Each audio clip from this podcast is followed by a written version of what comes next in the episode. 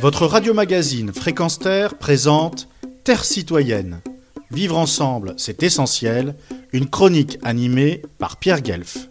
Par rapport à la guerre en Ukraine, comme pour tous les conflits, les pacifistes ne sont pas insensibles à la détresse du peuple ukrainien et aux familles russes dont les enfants, maris, compagnons, amis et amis sont morts dans des combats pour lesquels ils ont été manipulés.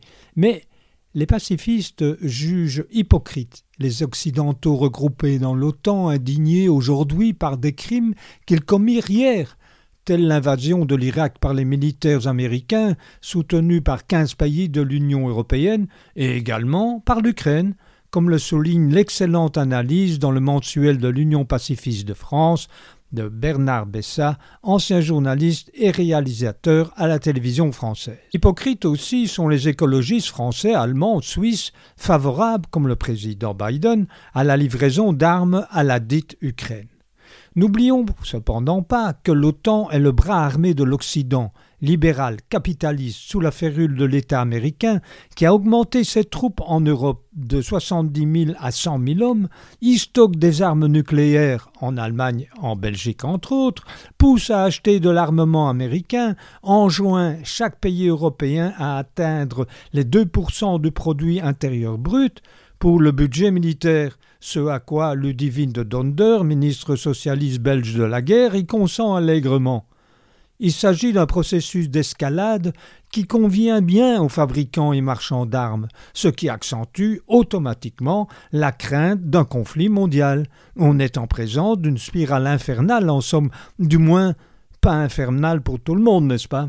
La question posée par mon confrère, par ailleurs pacifiste notoire, est L'OTAN a-t-elle provoqué la Russie ou l'a-t-elle laissé faire?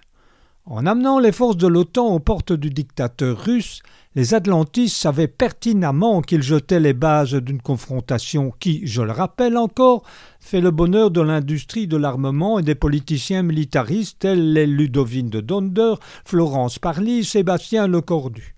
Ce business et ses acquaintances entre le monde politique fait la bonne santé du complexe militaro-américain et de ses alliés pour quelques années.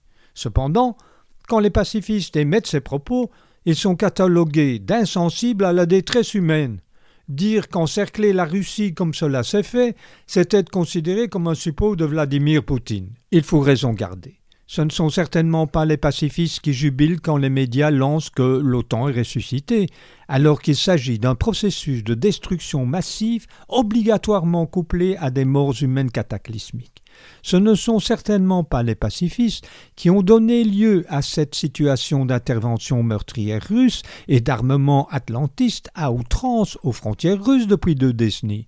Et, bien sûr, il n'est pas de bon ton de souligner qu'une société d'armement française, avec l'aval du gouvernement d'Emmanuel Macron, a vendu du matériel à la Russie, comme cela s'est vérifié dans des chars russes près de Kiev il y a quelques jours. À quelques exceptions près, l'union sacrée belliciste formée par l'État américain et ses alliés européens trouve généralement un écho très favorable dans la presse occidentale, souvent subsidiée. On ne mord pas la main qui vous donne à manger.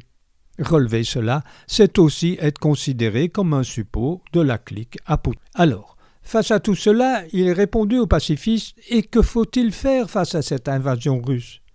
La réponse est immuable depuis que le pacifisme est né, depuis que l'antimilitarisme est actif.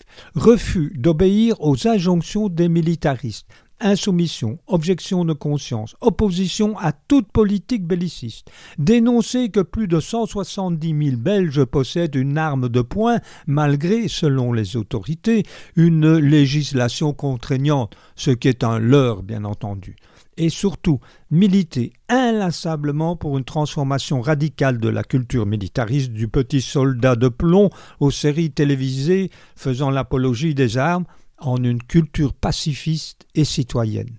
Celle-ci transformant l'industrie de l'armement en une industrie axée sur le bien-être, les soins de santé pour tous, et de donner les moyens pour contrer la crise climatique en rappelant aussi que l'industrie de l'armement est une très grande pollueuse qui n'est régie par aucune loi de protection de la nature. Que du contraire.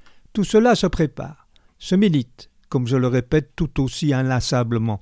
Et ce n'est pas en pleine crise désirée et tellement espérée par le monde du business que cela s'échafaude. Comment faut-il donc encore expliquer que détruire puis reconstruire est une stratégie mûrement préparée pour enrichir ou glorifier certaines personnes qui, elles, ne sont pas aux prises avec les bombardements, viols, mutilations, fusillades? Tout cela, c'est du blablabla, renchérissent les sceptiques et les militaristes endoctrinés. Effectivement, il a fallu des incendies dramatiques pour que l'on pense à placer des systèmes d'alarme et des moyens d'extinction du feu dans les habitations, salles de spectacle, musées, dancing.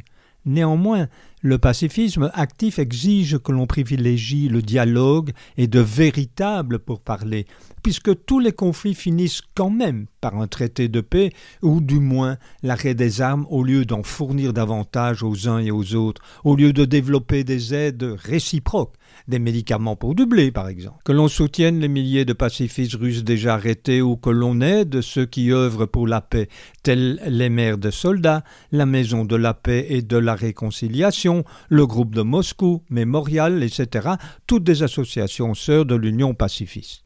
Le choix de soutenir ceux qui refusent de tuer, de mutiler, de décimer d'autres êtres humains est quand même plus louable et humaniste que d'approuver le don de fusées tueuses. C'est aussi un moyen de s'opposer à Poutine et à son régime, à l'OTAN belliciste, au capitalisme, grand ami de l'industrie de l'armement. La paix se prépare. La paix est le résultat d'un activisme sans concession, sans relâche, et ce n'est pas affaire de lâcheté. Qu'on se le dise, et que l'on interpelle les politiciens en leur prouvant que la guerre n'est pas écolo, que la principale action urgente est celle pour un changement climatique et qu'il n'existe pas d'armes dites vertes. Enfin, que s'ils veulent faire la guerre, qu'ils aillent eux-mêmes la faire. Ce n'est pas Boris Vian qui m'aurait contredit.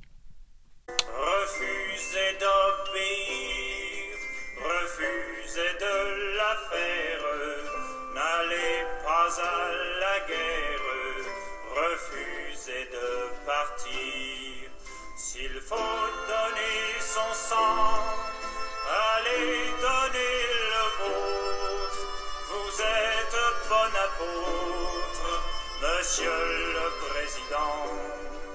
Si vous me poussez... Retrouvez et podcastez cette chronique sur notre site fréquenceterre.com.